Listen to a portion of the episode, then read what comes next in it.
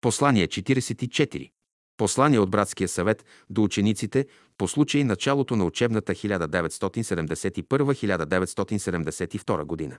Господ и Бог на великата жертва.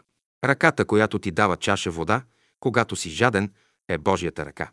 Ръката, която ти дава късче хляб, когато си гладен, е Божията ръка. Учителя. Имахме брат, предан на делото, усърден, ревностен, верен и истинен. Той имаше сърце чисто, безкорисно, изобилно като планински извор. На младини бил атеист, скептик, материалист, на верующите гледал с нисхождение и насмешка. Наивни хора. През време на войната той служи на Южния фронт. Като стана пробивът, остава в обкръжението, но като не иска да остане пленник, избягва в планината и се скрива в една пещера, където прекарва няколко дни. Често отвън чува говор и стъпки, но все на неприятели. Привършва всичко за ядене, гладува ден, два, три, гладът го мъчи. Един ден, като седи и мисли върху положението си, спомня си за вярващите хора. Тогава в него става силна реакция. Той се изправя, вдига ръце и се провиква «Господи, Боже, гладен съм. Ако ти съществуваш, дай ми уверение в това, изпрати ми хляб». След малко чува шум, поглежда. Една голяма костена жаба, костенурка, тласка с главата си към него цял войнишки хляб. Братът пада на колене, прегръща хляба, целува го и извиква с висок глас «Вярвам, Господи!» Сълзи обливат лицето му. От този миг той стъпи в пътя на вярата, чувстваше Бога и Неговото присъствие навсякъде, виждаше го и разговаряше с Него. Той беше един от ревностните служители на делото до края на живота си. Да намериш Бога и да го възлюбиш. Това е смисълът на живота. В света има една божествена школа. Учениците на тази школа са по цялата земя сред всички народи. Това е школата на Бялото братство.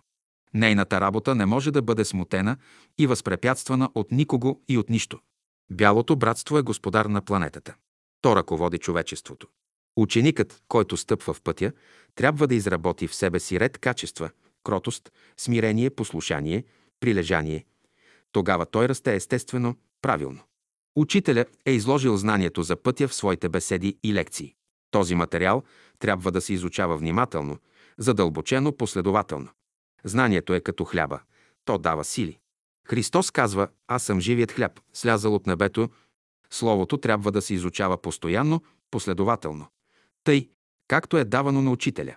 Преди да изнесе една нова идея или една нова мисъл, учителя дълго подготвя условията, разчиства пътя, премахва препятствията.